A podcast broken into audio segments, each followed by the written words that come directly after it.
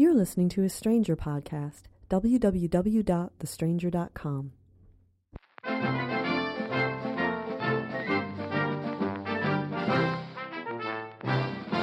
Hey, this is Dan Savage, and you've successfully downloaded the Savage Love Podcast, the weekly out loud version of my uh, skeezy, skanky sex advice column, Savage Love. The phone number here at the podcast, 206 201 2720. That's the number to call if you want to record a question for a future podcast or make a comment, 206 201 2720. Now let's get to the calls. Hi, Dan. Uh, I love your column and your show. I am a 20 year old hetero college girl, and I'm calling because I recently started a relationship with a guy. I'll call him Joe. Joe was visiting a good friend of mine, and we hit it off, but he was only here for a weekend, so nothing happened until he went back home. We've been chatting and talking on the phone every day for about three weeks, and I feel really close to him. Uh, but because of the distance, none of the physical milestones that I'm used to thinking about have happened. I mean, there's no holding hands, no kissing, you can't make out. Um, anyways, for spring break, we've planned out two visits, and if the flirting on the phone is any guide, I think we're both interested in a physical as well as an emotional relationship. I'm worried though because I'm a virgin and I don't know how or if or when I should tell Joe. A few makeouts that I've had in the past that were leading to sex ended when I mentioned my virginity. I guess because the guy didn't want the pressure or something. Um, anyways, I feel like it might be good to tell to let Joe know that I don't really know what I'm doing. I'm not expecting it to be perfect or anything. I would just maybe like to sleep with him, and I happen not to have slept with anyone before. So yeah, any advice you could give would be greatly appreciated. I don't get to talk to virgins very often, being in my line of work. So even though I don't really have a follow up question for this caller, we're going to give her a call just because I want to talk to the last American virgin. Hey, it's Dan Savage. Hi, How are you? I'm doing all right. Good. Still a virgin? Yeah, So nothing's happened between you recording the phone call for the podcast and me actually calling you back. Nothing's happened yet. No. Okay, so this boy, you've been in this long distance relationship, you're calling on the phone all the time. If you were in town, if it wasn't long distance, you'd be like rolling around in a pile a little bit, and that's not happening because he's not here. Yeah, basically. And you're going away together. Um, yeah, this spring break we're going to be in the same town. Uh, is this a trip you've planned together to be in the same town, or are you good, just coincidentally enough going to be in the same town? He lives there, and I was going to the same town. I met him through a friend. They both went to high school together. So I'm technically visiting the friend, but I'm visiting him too. Right. Or you're you're going to see him, but it has this little cover of you know this cloak of plausible deniability that you're not really there. No pressure. I'm not really there to see you. I'm there to visit my friend. Basically, yeah. But you're really there because you want to have him bust your hymen. I guess. I mean, that's not your ultimate reason. You like want to see him, want to see you know where it's going, if you can have a relationship, but you feel ready to lose your virginity, hmm and you feel like based on your conversations with him, that's he has an expectation that there's going to maybe be some rolling around. I don't know if that's the expectation, but um, it's a possibility. And so your question is basically, do I tell him I'm a virgin before I get there or after I get there? Yeah. Because uh, why? Well, I mean, why, why, why, why do you feel some need to tell him uh, about your virginity before you go? Well, um, because I don't know what the fuck I'm doing. You know? There's a lot of people out there who are not virgins who don't know what the fuck they're doing. So you don't necessarily, uh, you shouldn't necessarily put that on yourself that you're going to be lousy at it. You know, a lot of it's fairly obvious. Like any skill, you know, the more you do it, the better you get.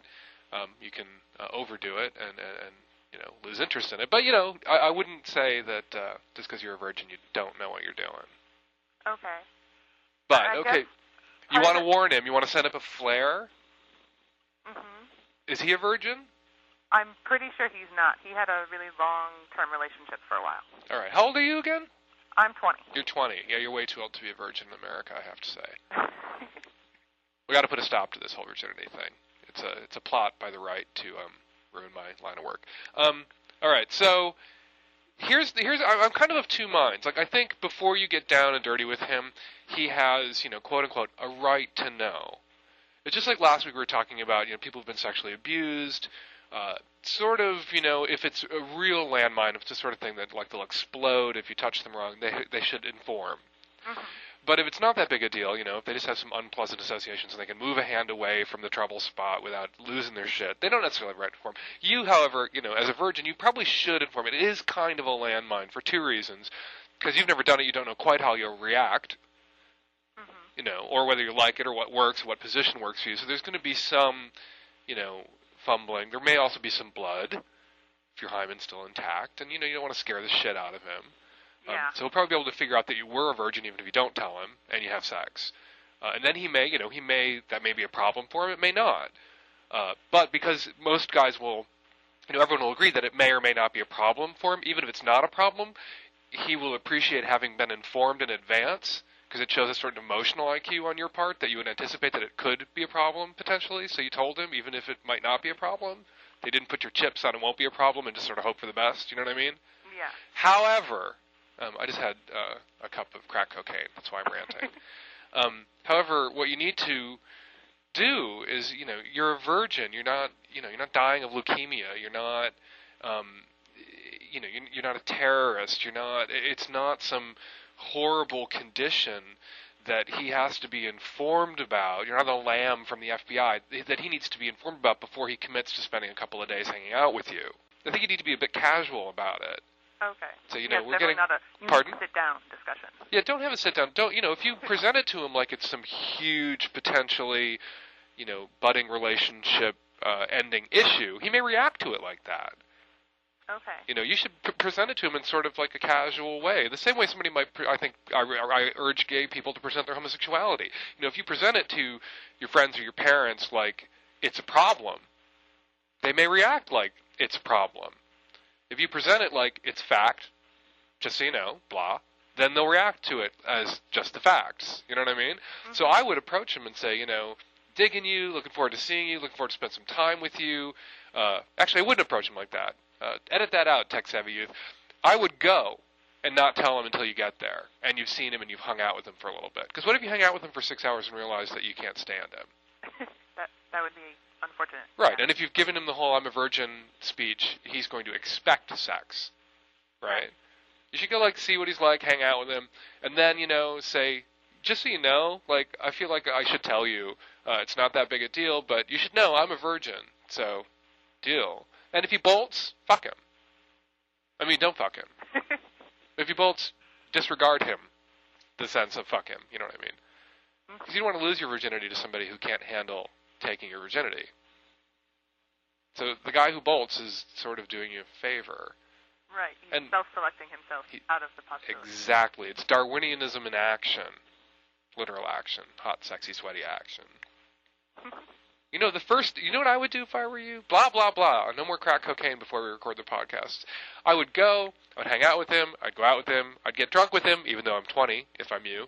Uh, see if you can't get your hands on some alcohol. You know, get drunk and roll around and make out. And the first night that you make out and hang out, say, you know what, I, I really don't want to go all the way to, to vaginal intercourse the first time we roll around. Let's just, you know, kiss and make out and maybe masturbate together, like really get a sense of each other's bodies. hmm And, and you know, just like take it slow. And then when you've reeled him in with a, you know, a hint of what's in store for him if he, you know, bangs you and he's seen your body, he's seen you in action, he's rolled around with you, then tell him, oh, and by the way, there's a hymen in there if I let you in there. Okay. That sounds like a good idea. oh, it's so good to hear someone say that. Usually I give advice and I get no feedback because it's always in print. You know, I give advice and think, I wonder if they think I'm an asshole or that was totally wrong. So it's good to hear you say you think that's a good idea. Will you call us back and give us a report after spring break? Um. Yeah, I think I can do that. Okay, because we're going to want to hear about your, your big adventure. Hopefully luck. there'll be something to hear about. Good luck with sex. Thanks much. It's really fun. Thanks, Enjoy it. Bye. Hi, Dan. This is Nick from Iowa, and I actually have a question about uh, using the electric stimulators when you're masturbating. And uh, I've seen videos and pictures, and it looks really hot. Um, but is it safe? Uh, I do have a heart defect, and my boyfriend says I should not even think about it because of that. But it's not. It's not really something super serious. But anyway, uh, like I said, I was just wondering if that looks hot. Is it safe? And uh, if it is, where where do you go about getting some of those? So, thank you. Love the podcast. Bye. The absolute best eStim products out there are made by a company called ErosTek, and they have a website, erostek.com. And eStim is generally regarded as safe. Tons of eStim products are on the market, tons have been sold. Uh, I have yet to encounter a single AP Wire story or hysterical right wing anti sex website story about someone being found dead in his apartment with an eStim unit hooked up to his dick. That said, if you go to erostek.com and you click on their safety page, I'm just going to read this to you. eStim devices are not for use by or on anyone with implanted electronic devices, pacemakers, defibrillators, drug pumps, heart problems, heart disease, epilepsy, brain disorders, nervous system disorders, and on and on and on. So the makers of eStim products do not want you using their products if you have any sort of heart condition. Again, however, I would say, I would point out that if there were people dropping dead uh, from using this sex toy, that would be a tremendously sexy story for the mainstream press, for the hysterically anti sex mainstream press, for the hysterically anti kinky sex. If it happened uh, with any regularity, uh, we would hear about it constantly. A single case of it, just like a shark attack, a single case of it would be blown up by the media into a huge story, and it would be everywhere. And so I think it's a you know sort of a sign of the general safety of eStim products that we're not reading those stories and either people with heart conditions are avoiding them entirely, taking the advice of the producers, uh, or uh, you know taking the risk and surviving the eStim. Um, my professional, my, you know, my considered opinion, my advice to you would be not to use them if you have a heart condition without talking to your doctor. There are kink positive doctors out there. If you go on kink websites, you can find kink referrals. Alt.com has them to kink positive doctors. We get advice about this if you can't talk about it with your own doctor. If you can't talk about it with your own doctor, I would urge you, uh, as a gay man and someone interested in uh, kink in general, to get a different doctor. To find a doctor that you can talk to about your uh, medical concerns, so that you don't have to talk to some jackass know nothing with a sex advice column and an internet connection. Hey, Dan, want to let you know you have the most entertaining podcast in the world. And I wanted to let you know about an interesting situation I have. Um, I'm always worried about, you know, I'm a very giving person. I always want to please a woman and make sure she's uh, taken to the utmost of the ecstasy realm. And uh, whenever I, whenever they give me a blowjob, you know, I, I really can't enjoy it 110% because I feel like, you know, I have to hold myself off and I can't come until after she comes. And I really want to please her, you know, 110%. So I hardly ever just get to enjoy a blowjob. So I wanted to maybe let you know and let some of the other women out there know that sometimes it would be great if uh, my sex partner would just say, listen, I'm just gonna just give you an amazing blowjob, and you can just unload, and don't worry about pleasing me because you always do, and there's no problem with that. And this is just going to be unreciprocated for your enjoyment. Thank you, and keep up the great work. Part of me wants to freak out and bite your head off, uh, but part of me doesn't understand why you're not already hearing that sometimes from your sex partners. I've never had uh, a sex partner uh, that I was with for any length of time. You know, early on in most uh, people's sexual relationships, whether it's you know long term relationship or somebody they're uh, you know fuck buddies that they're banging every once in a while. Early on, there's this expectation. You know, people want to demonstrate it. I think they want to see that you're as invested in their pleasure as you expect them to be in yours, and that everything is always reciprocated early on when you're just first getting it on. There always has to be a, you know, you first, you first, no, you first, you first, your turn, my turn, did we both come? Can I get you off? There always has to be that kind of consideration. It seems, though, that in a longer term relationship, particularly when, you know, people's libidos rise and fall, or people sometimes aren't in sync and one's horny and one's not, that there is a lot of non reciprocal blowjobs, hand jobs, even intercourse that goes on where the other person goes, you know, I love you, I understand that you're horny. Um, you know, we're not going to set the fucking world on fire tonight, but come here. I totally, I, let me give you a blowjob. I love you. And then let's go get some food. I've heard that from people I'm in long term relationships with when I'm horny. I've said that to people I'm in long term relationships with when I'm horny. Uh, and I think most of the women I know have been in relationships, have said that, have done that. So if you're never hearing that from any of the women you've ever been with, if you never hear, honey, you just unload without worrying about me, it makes me think that you're not in any long term relationships and never have been in any long term relationships, and you're wondering why you don't hear that from one night stands. You'll never hear that from a one night stand. That's the sort of loving gesture that we make to someone who has proven to us time and time again that they are going to give us 110%, that they are concerned about our pleasure, and that they're not going to neglect us, and that we can risk every once in a while just doing for them because we know that the favor will be returned and they will do for us. If the women that you're with don't have the impression uh, when they're with you that they can rely on you to do for them or to eat them out sometime without any expectation of a blowjob in return, then you have problems that aren't about like what women need to be told to say to men. Because everything you say that you wish women would say and that you wish would happen, women are already saying it to men all over the country, to men all over the world. Uh, men are also saying it to men all over the country, all over the world, and women are saying it to women, and uh, men are saying it to women. So if you're not hearing it, I would advise you to look inside and ask yourself why, why, why? Because you're the common denominator here, not all the women in the world. Hi, Dan. I've been with my boyfriend for about a year. About two months ago, we were in bed, and I asked him if he had any fantasies. We had never discussed this before.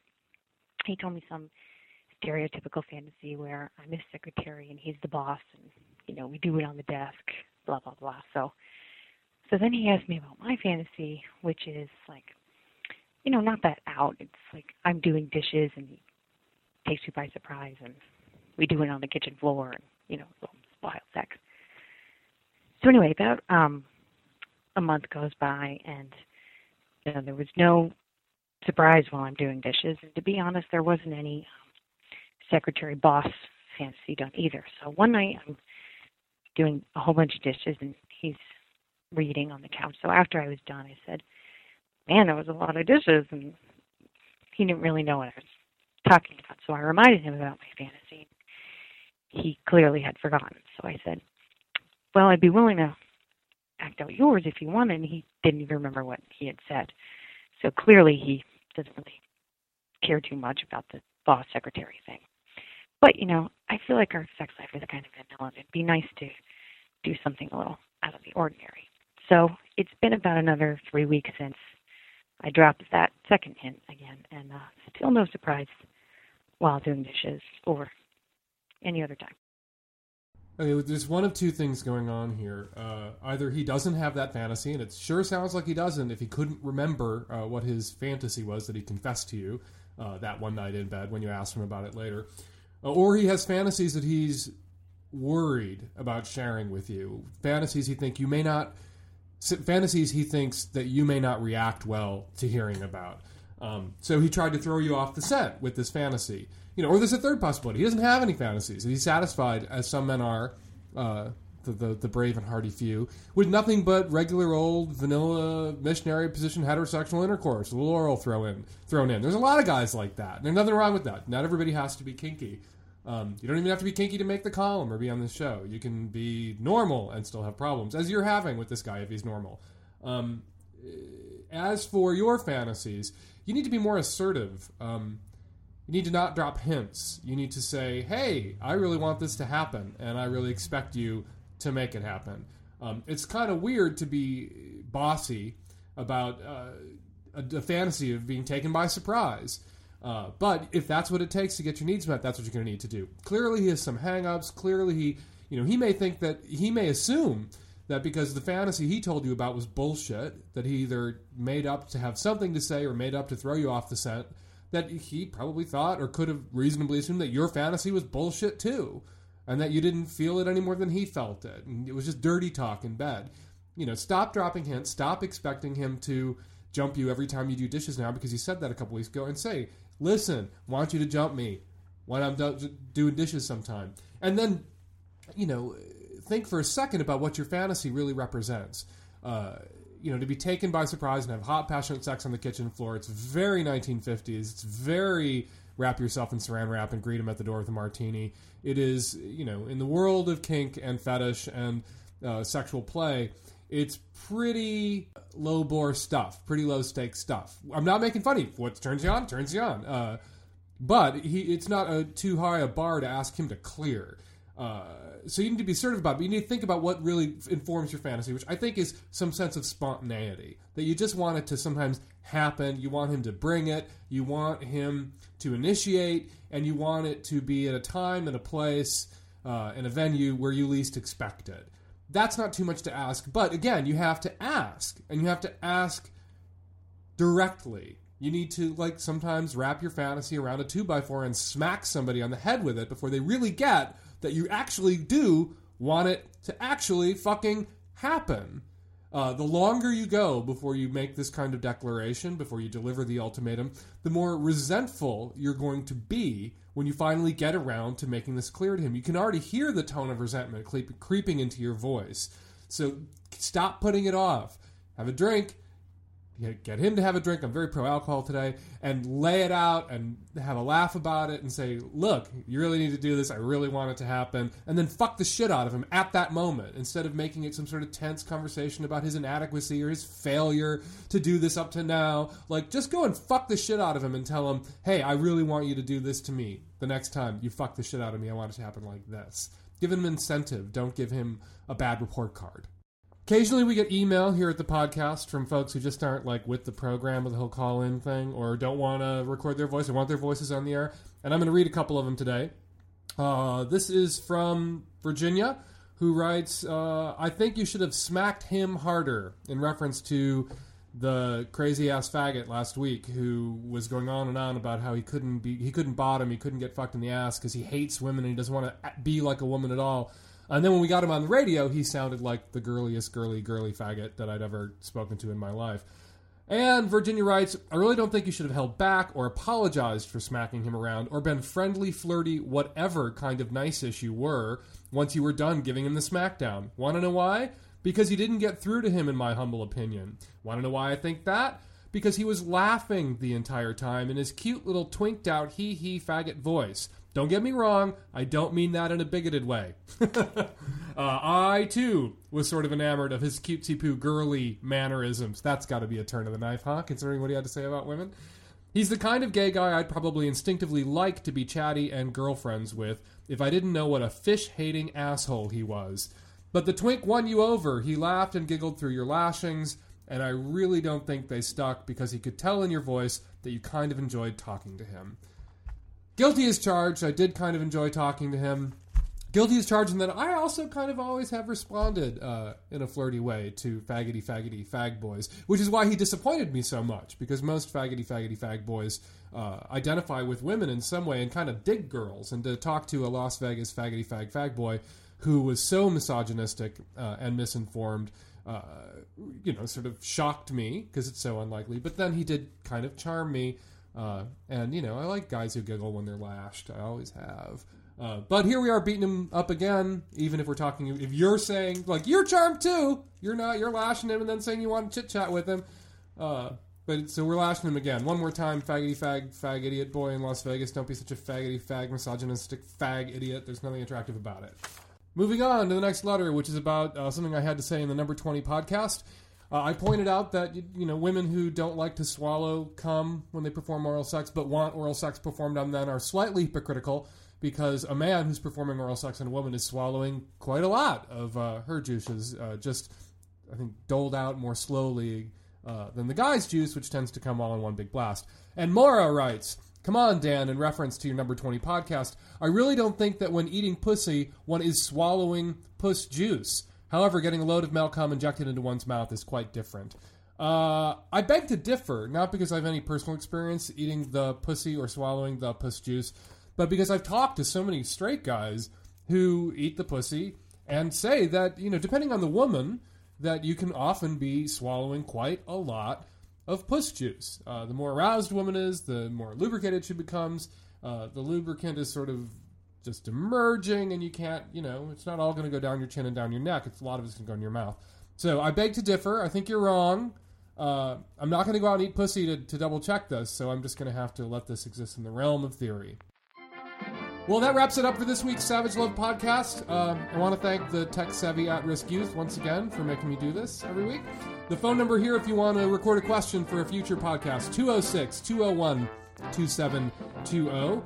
And uh, you download this every week at www.thestranger.com slash savage, where you can also uh, check me out uh, blogging uh, most every day at thestranger.com slash blog.